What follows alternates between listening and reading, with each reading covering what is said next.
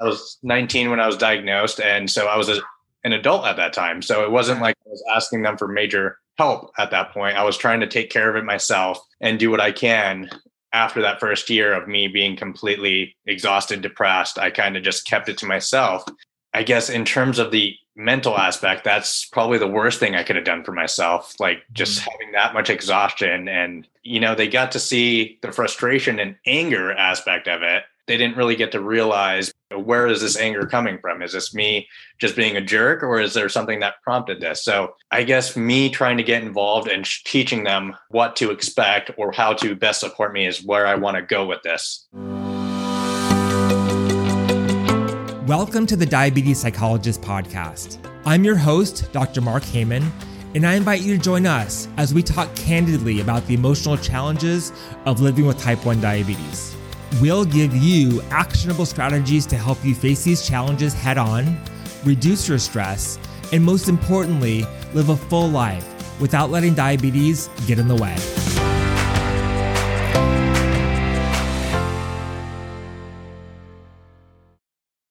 Hey there, a quick question for you.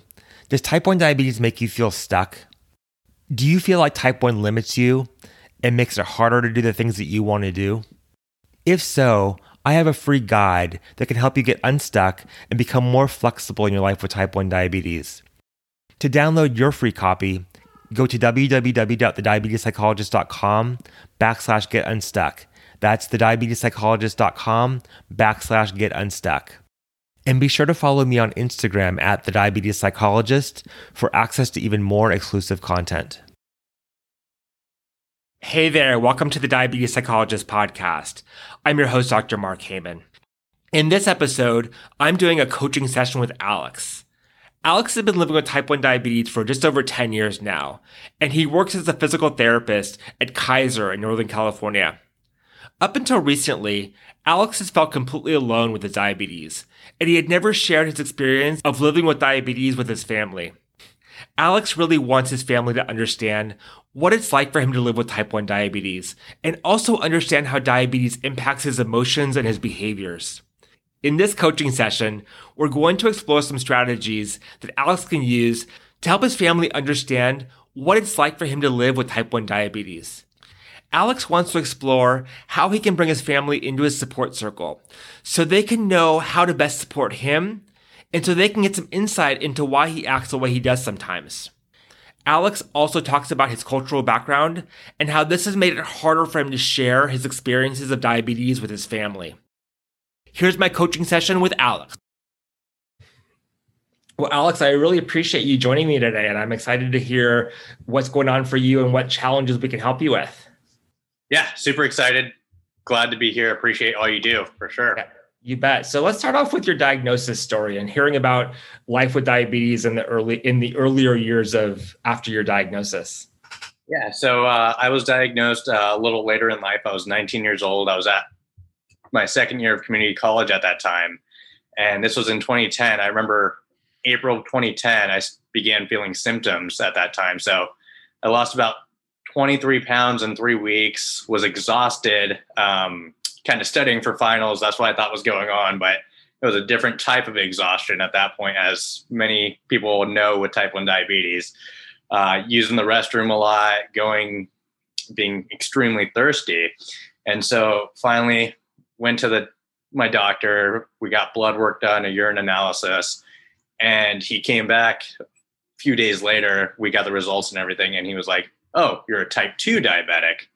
And so at that point, he gave me metformin and put me into a class to basically learn about type 2 diabetes. And it wasn't until I got to the class, the nurse educator pulled me to the side and was like, I think you're in the wrong class. I think you were misdiagnosed. Um, let's make a meeting to meet. I'll set you an appointment for next week. Are you okay with that? I was like, yeah, absolutely.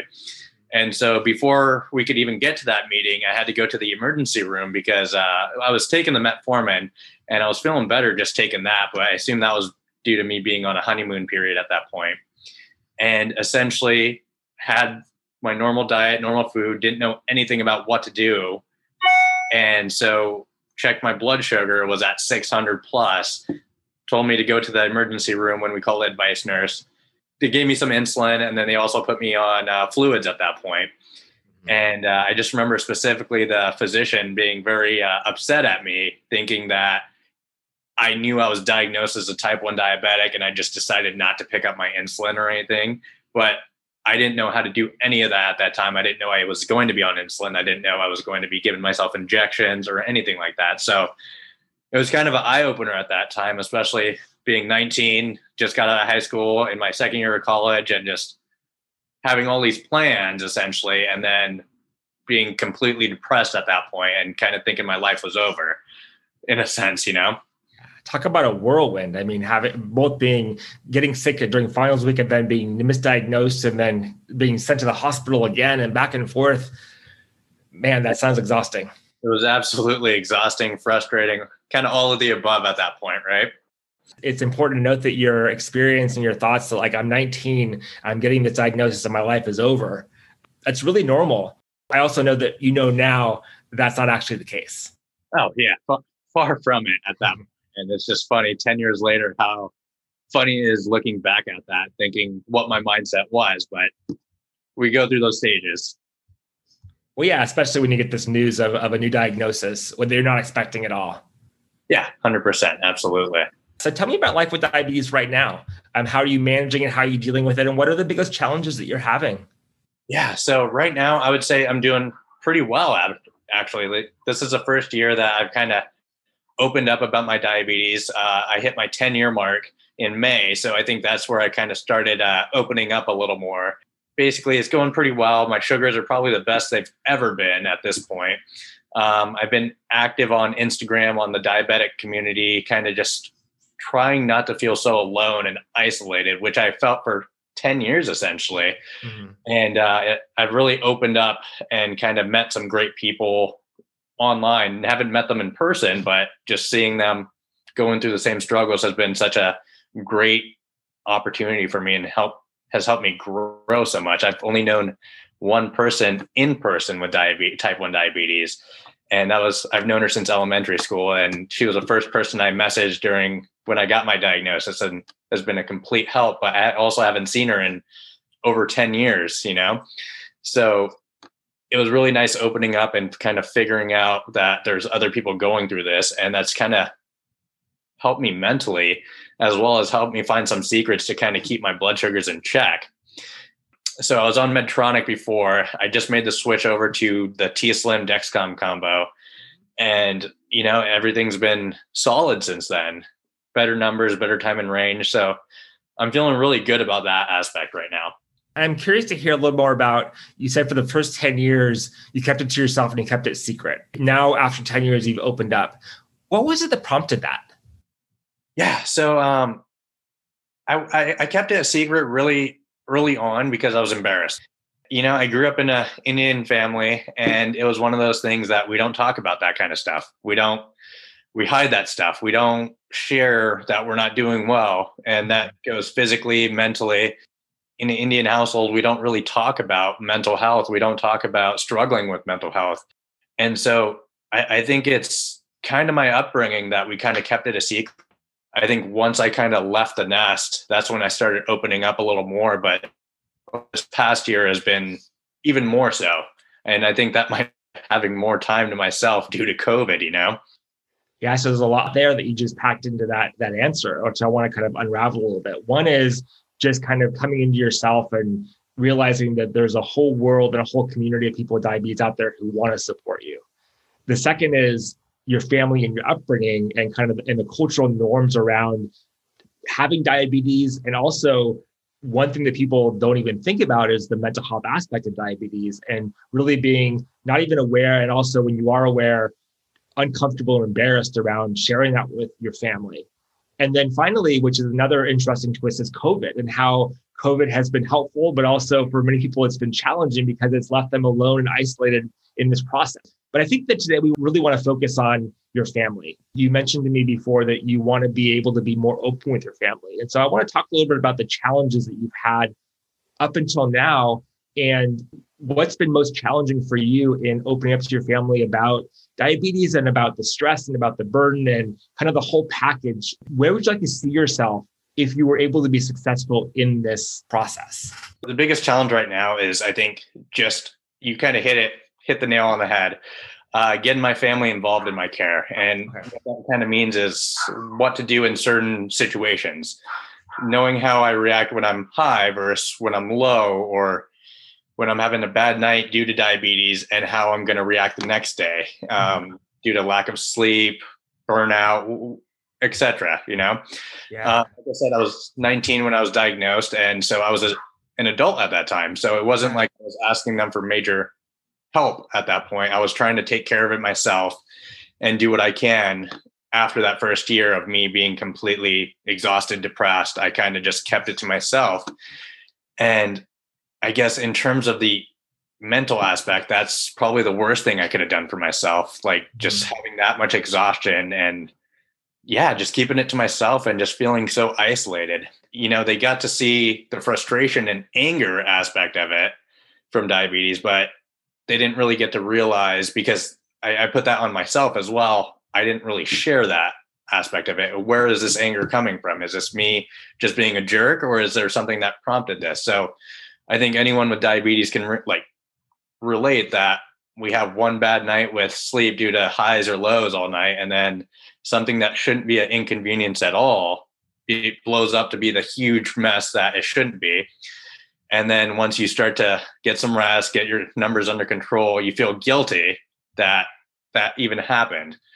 And so i guess me trying to get involved and teaching them what to expect or how to best support me is where i want to go with this at this point in the 10 years since your diagnosis, when you're doing this by yourself, were you aware of the emotional and mental burden, or was it something that you knew it, but you couldn't actually articulate it? I don't think I knew it. So I, I really don't. I was I was in college. I knew I was going into the medical field. Um, I was studying my butt off essentially, going to university, going then I went to graduate school after, got my doctorate. And so the whole time I thought the burden and stress was from graduate school or, you know, school. And I'm like, oh, this is what everyone's feeling going through graduate school. This is what they told us to expect. Mm-hmm. But little did I know that this was superimposed on what I was feeling from diabetes. I would say burnout at times, but also just the exhaustion of why did I have a bad night of sleep? Oh, I must be stressed because we have four tests over the next two weeks or something like that. So I can't say I really knew it was diabetes the entire time. And your experience is not uncommon at all. And I think that for some people, they don't know that their stress is related to diabetes. They figure this is just how I am, or there's something else going on in my life which is impacting this. The other part of it is even if you are aware, there are lots of people who feel like they're the only ones who feel burnt out. And everybody else with diabetes is doing just fine but I'm the one who's having anxiety or burnout or stress related to, my diabetes. If I talk about that, that's going to make me different. And it's going to make people will think that I'm even more different. I already have diabetes, but I'll be even more different because I'm experiencing these challenges. Yeah, no, absolutely. And I think on top of that is keeping it to yourself because you don't want to be judged about it. You don't want anyone to think like you're not trying your hardest or it's really easy for someone who doesn't have a chronic illness to say, "Oh, you should be taking care of it like this," and everything should be rainbows and unicorns all day. I always like to ask people the question though. Your family is, doesn't have the tools that they need to support you, and you really want to be able to give them those tools. How is the fact that your family is having trouble supporting you impacting your life? And how will having them be able to support you make things better for you? I don't think it's affected my diabetes care mm-hmm. on its own, like my blood sugar is anything like that, from what I can tell at the very least. But it's left me very frustrated, not only with them, but myself, not being able to articulate what I want to tell them, mm-hmm. and then just blowing up out of nowhere, and them thinking, oh, this is his personality. But really, mm-hmm. it's just me feeling mentally exhausted from diabetes. And, you know, I, I, they get to see the frustration and the anger, like I said before, but they don't really know where it's coming from. And I think mm-hmm. that's really impacting me and possibly like some relationships in my family where mm-hmm. I don't feel like I'm being abandoned, but I feel like this is something that's almost where it's, I don't talk about it because I feel so guilty about how much I've blown up in the past when having a bad day with it and them having no clue that this was a diabetes related incident And I wouldn't have probably blown up had I had a better night of sleep, had a better night of management or something like that. What I'm hearing from you is actually two things, and they're a little bit different. One is you want to be able to give your family the tools and the information they need to be able to support you. But just as importantly, or maybe even more importantly, you want to be able to articulate to them what's going on for you, regardless of how they respond. Yes. You can give them all the information and all the tools and everything that they need but they may either not have the ability or the interest in helping you. And I know if that's true, that's sad. But at the same time, you have control over yourself and you have the ability to articulate and lay it out in the way that you want to. And if you do, uh, you're able to do that, I think that's a big victory. And if they are able to respond in the way you want them to, that's even better. But you can't control that. Yeah, no, absolutely. I, I agree. You, you you said exactly what I don't think I did say, but was on my mind. What have you done so far with your family to deal with this challenge? Do you have any examples that you can give around how this challenge has played out in your family life? Yeah. So overall, I, like I said before, the past 10 years, I really haven't done much to do that, to mm-hmm. kind of facilitate that change or that conversation. It's been mostly me just lashing out, kind of being frustrated, not being able to articulate why. And then, mm-hmm. like I said earlier, this earlier, I, I, think this year has been a big one of growth for me because I have done a lot more in terms of trying to do so. I think joining the online community has helped me with ways to articulate what I want to say to people who are going through the exact same thing. And my family does see, let's say, my Instagram or my Facebook. And I remember my first time posting, they were like, I didn't know it was that hard. I didn't know it was that. And I was like, whoa, I I just wanted to kind of put this out there for everyone else, but I didn't expect you guys to be, I guess, open their eyes to it. Essentially, uh, I didn't expect to get that response, and that that was a huge one. So I think over the past six months, I've seen some progress on that end, and that's been helpful. They've been asking a little more about it, mm-hmm. but then it goes back to me not being able to articulate or not wanting to feel like they're giving me pity or anything like that at the same time because this is something I've taken care of for 10 years by myself. Me asking for help right now feels so bizarre to me and feels so foreign that I'm just really uncomfortable doing it. Yeah, so essentially, like that has helped quite a bit, a lot more than I expected it to. I, I actually made the effort to uh, watch with my mom uh, the documentary Blood Sugar Rising. Mm-hmm. And I'm not sure if you've seen it. Yeah, okay. sounds like you have. I've seen it, yeah.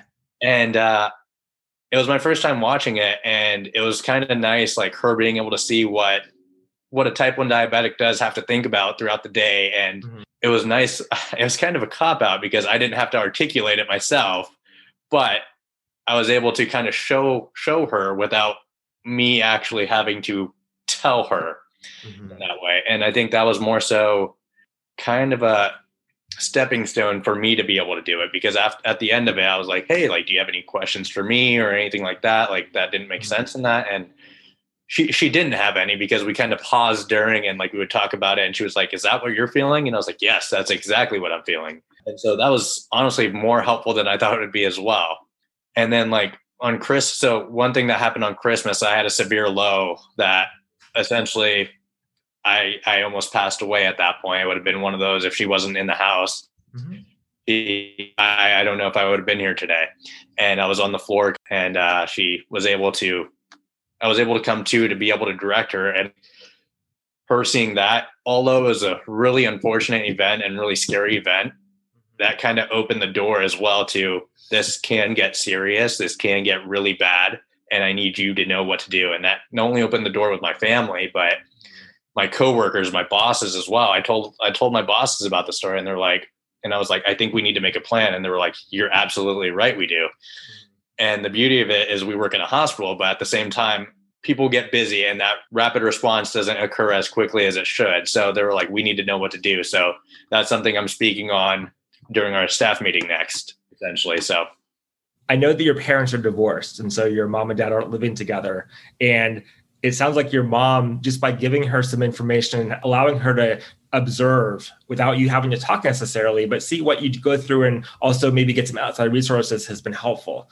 What about with your dad? Yeah, so that's that's been a tough one for sure. My dad and I already have a rocky relationship, and when I was 19, so I got diagnosed, and you know, the first thing that was said, it wasn't comforting words or anything like that. It was, "What did you do? Mm-hmm. Like, what did you do to cause this?"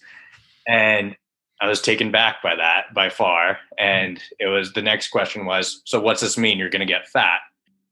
At that point, that's when I realized that's not a conversation I want to have with him and i don't think i would get the support i need on that sense just him we're we're an indian family and like i said before mental health isn't something that's talked about he was born in india he was raised very differently than i feel like i've grown up so it's something that he feels like we shouldn't be talking about or we shouldn't be like you should be strong you should be able to take care of this you're strong you could do this kind of thing it's not how can i support you do you want to get support from him?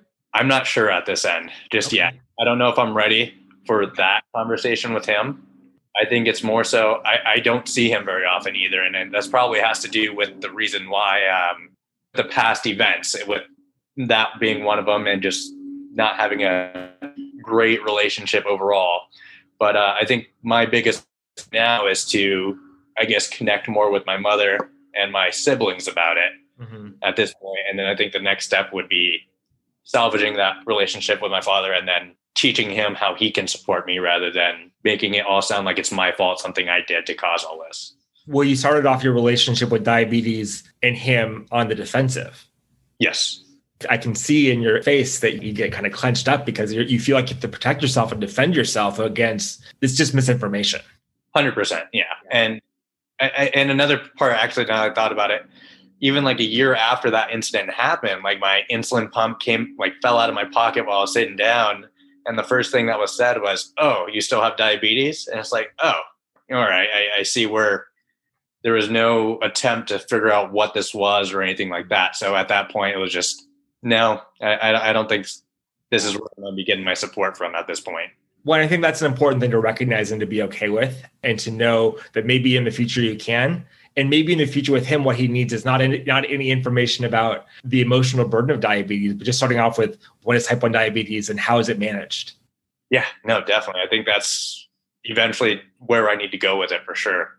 Because without that baseline you can't educate anybody any family member about anything that they may not understand the like burnout or anxiety because it's going to fall on deaf ears yeah 100% agree Yeah.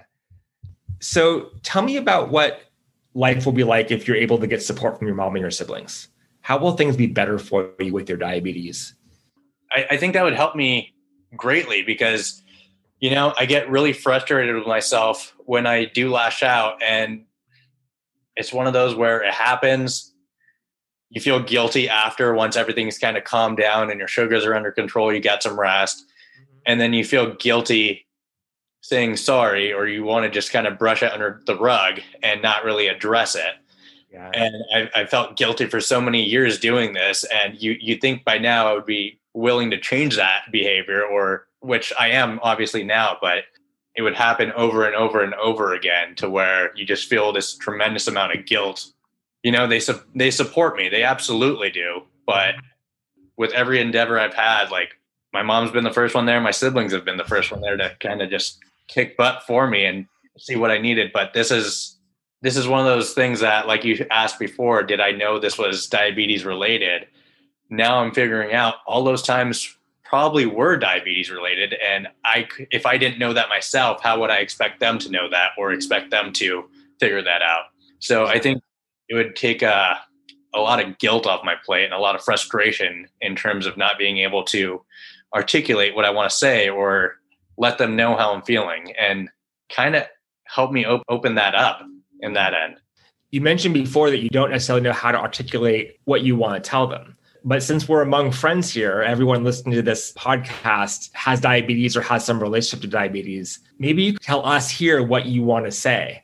And maybe that will help me to kind of give you some framework that you could help you think about how to say it to them, someone who may not have as much of an understanding. Definitely. Yeah. So I think the first thing would be I'm sorry. Like, I'm sorry for lashing out. I'm sorry for things I've said when I was going high, lacking sleep on that end. I can be a tough person to manage on that end. I completely I see that 100% and I think anyone with type 1 diabetes or any type of diabetes can see that and see that in themselves that when they're high or low, they're not great people to be around sometimes. I think that would be the first thing I say is like I understand that this can be difficult. I lash out and I promise it's nothing personal at you guys. It's me just dealing with my chronic illness and knowing not knowing how to articulate myself on that end. I think what I would want to say is kind of teach them how to what trigger signs, what signs that show up essentially when I am going high, or when to ask me, how, how have you been today with your blood sugars versus one of those where it is an actual issue, not diabetes related. And then they ask me, and then it's almost like a cop out, like, oh, you must be high today. You must be low today. You must have got bad sleep, you know? One of the biggest challenges that I see in my work as someone with diabetes who works with people with diabetes is that the difficulty explaining to people, even the people closest to us, what those feelings feel like. Like I can explain to you the symptoms of a low blood sugar, and I can ex- explain to you the symptoms of a high blood sugar, but until you're actually in the body of someone with diabetes going high or going low, I'm not sure they're really gonna, ever going to understand exactly what that feels like and why that causes people lashing out, people withdrawing, people shaking and not being able to talk straight. That's a tough thing to be able to explain to someone. But I also think that what you just said, of being able to say, I'm sorry, that not only comes from you, but I think that would be really helpful for them with a little bit of uh, explanation as to why things are happening. If they think to themselves, Alex is just always moody or Alex is always just lashing out, then you become someone they don't want to be around. But if they are able to understand you lash out, but the reason why you're doing that is because your blood sugar is high and you don't feel well, then that gives them some comfort to know that it's not them and you're not a mean person, but you're ha- you have something else going on. While I see that can be vulnerable, I think that having them understand what that feels like to the best of your ability could really help them to be more helpful and also compassionate with you when that does happen.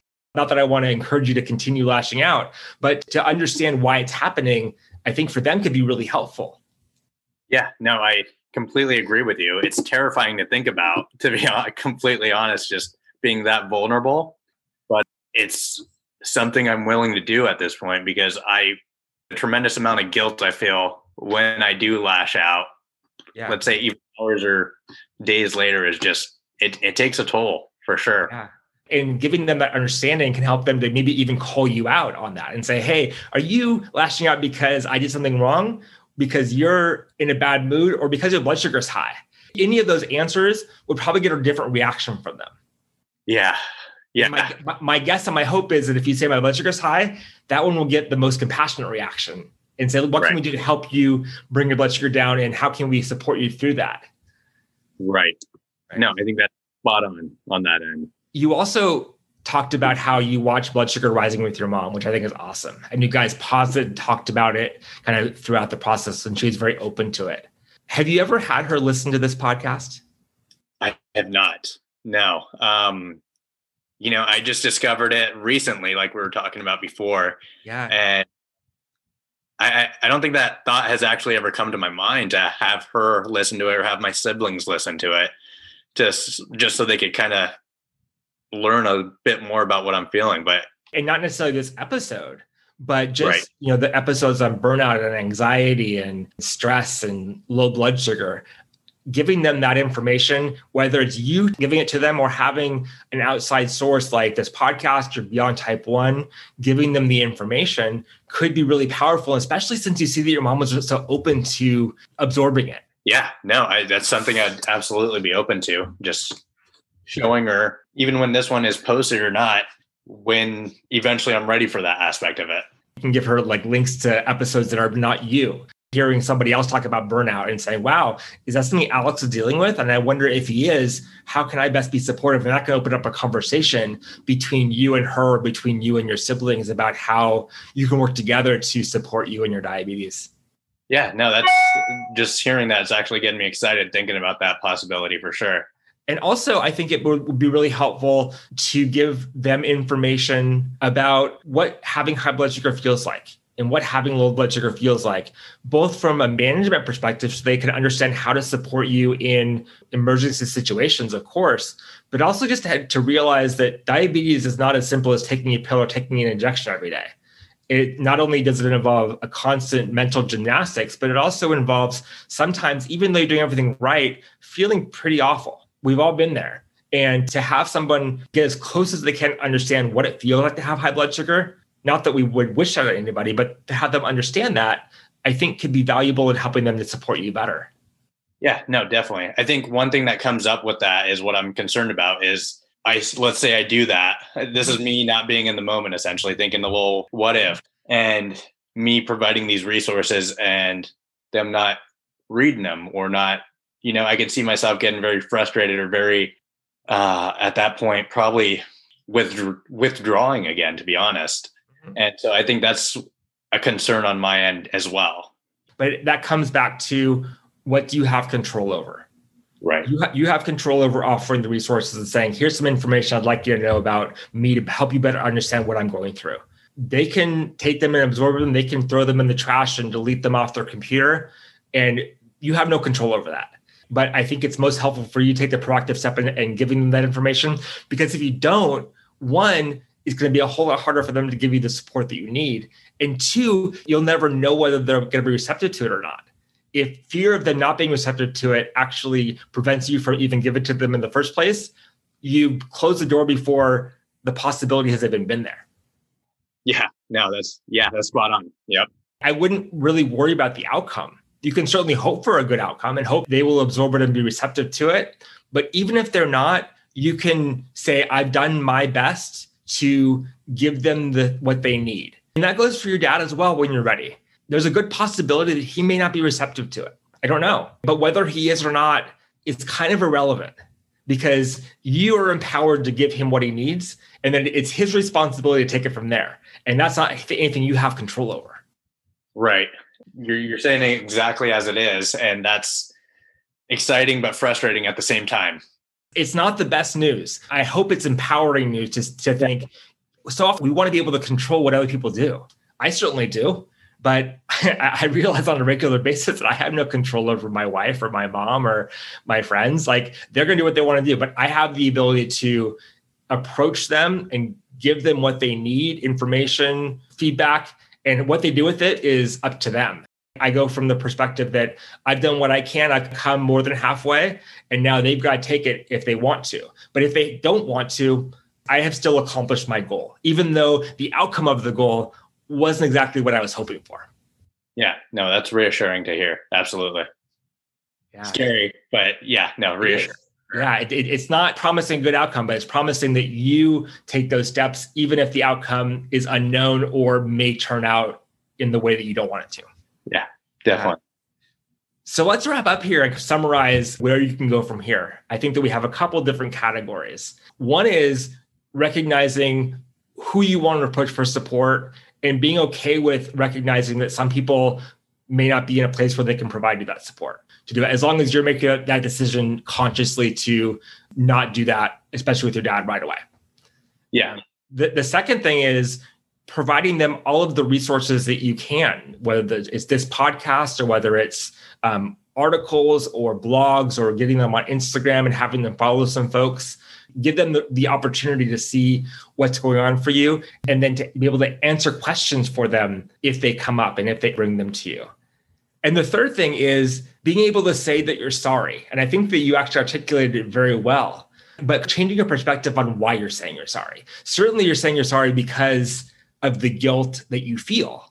Mm-hmm. And that's a real that's a really legitimate reason to apologize, but also as a way of explaining your behavior and to give them some more insight into, you know, it's not Alex being a jerk it's Alex having high blood sugar, and that's really causing this. And by doing that, that gives them the opportunity to learn more about you and your experience, and then be more supportive and compassionate towards you if that's happening.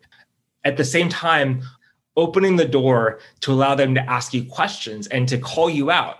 Is your blood sugar high or are you being a jerk? And you can answer honestly and then their reaction will likely follow what your response was. Right. Yeah. No, I'm. Uh, that's really exciting. I'm honestly really excited to start that and kind of follow up on that and keep start the steps to do so. Awesome. Well, Alex, I really hope this was helpful for you. And I look forward to hopefully having you back on the podcast in a couple months to hear how things have turned out for you and how this process has played out in your family. Yeah, absolutely. Um, thanks for having me. I appreciate it so much. Thanks for hearing my story as well. I always love hearing from my listeners. To get in touch, you can find me on Instagram at the diabetes psychologist or send me an email to mark at thediabetespsychologist.com. You can also find me on the web at thediabetespsychologist.com. That does it for this episode of the Diabetes Psychologist podcast. If you like what you heard and this was helpful for you, I would really appreciate it if you would leave a five star rating and post a review on iTunes. That helps me get the word out about this podcast so that as many people as possible with type 1 diabetes can benefit from it. And be sure to tune in next Thursday for a brand new episode of the Diabetes Psychologist podcast.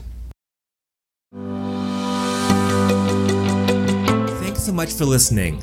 For more resources, you can visit www.thediabetespsychologist.com and be sure to sign up for the email list for access to exclusive content. I'm Dr. Mark Heyman, and tune in next time for the latest episode of the Diabetes Psychologist podcast.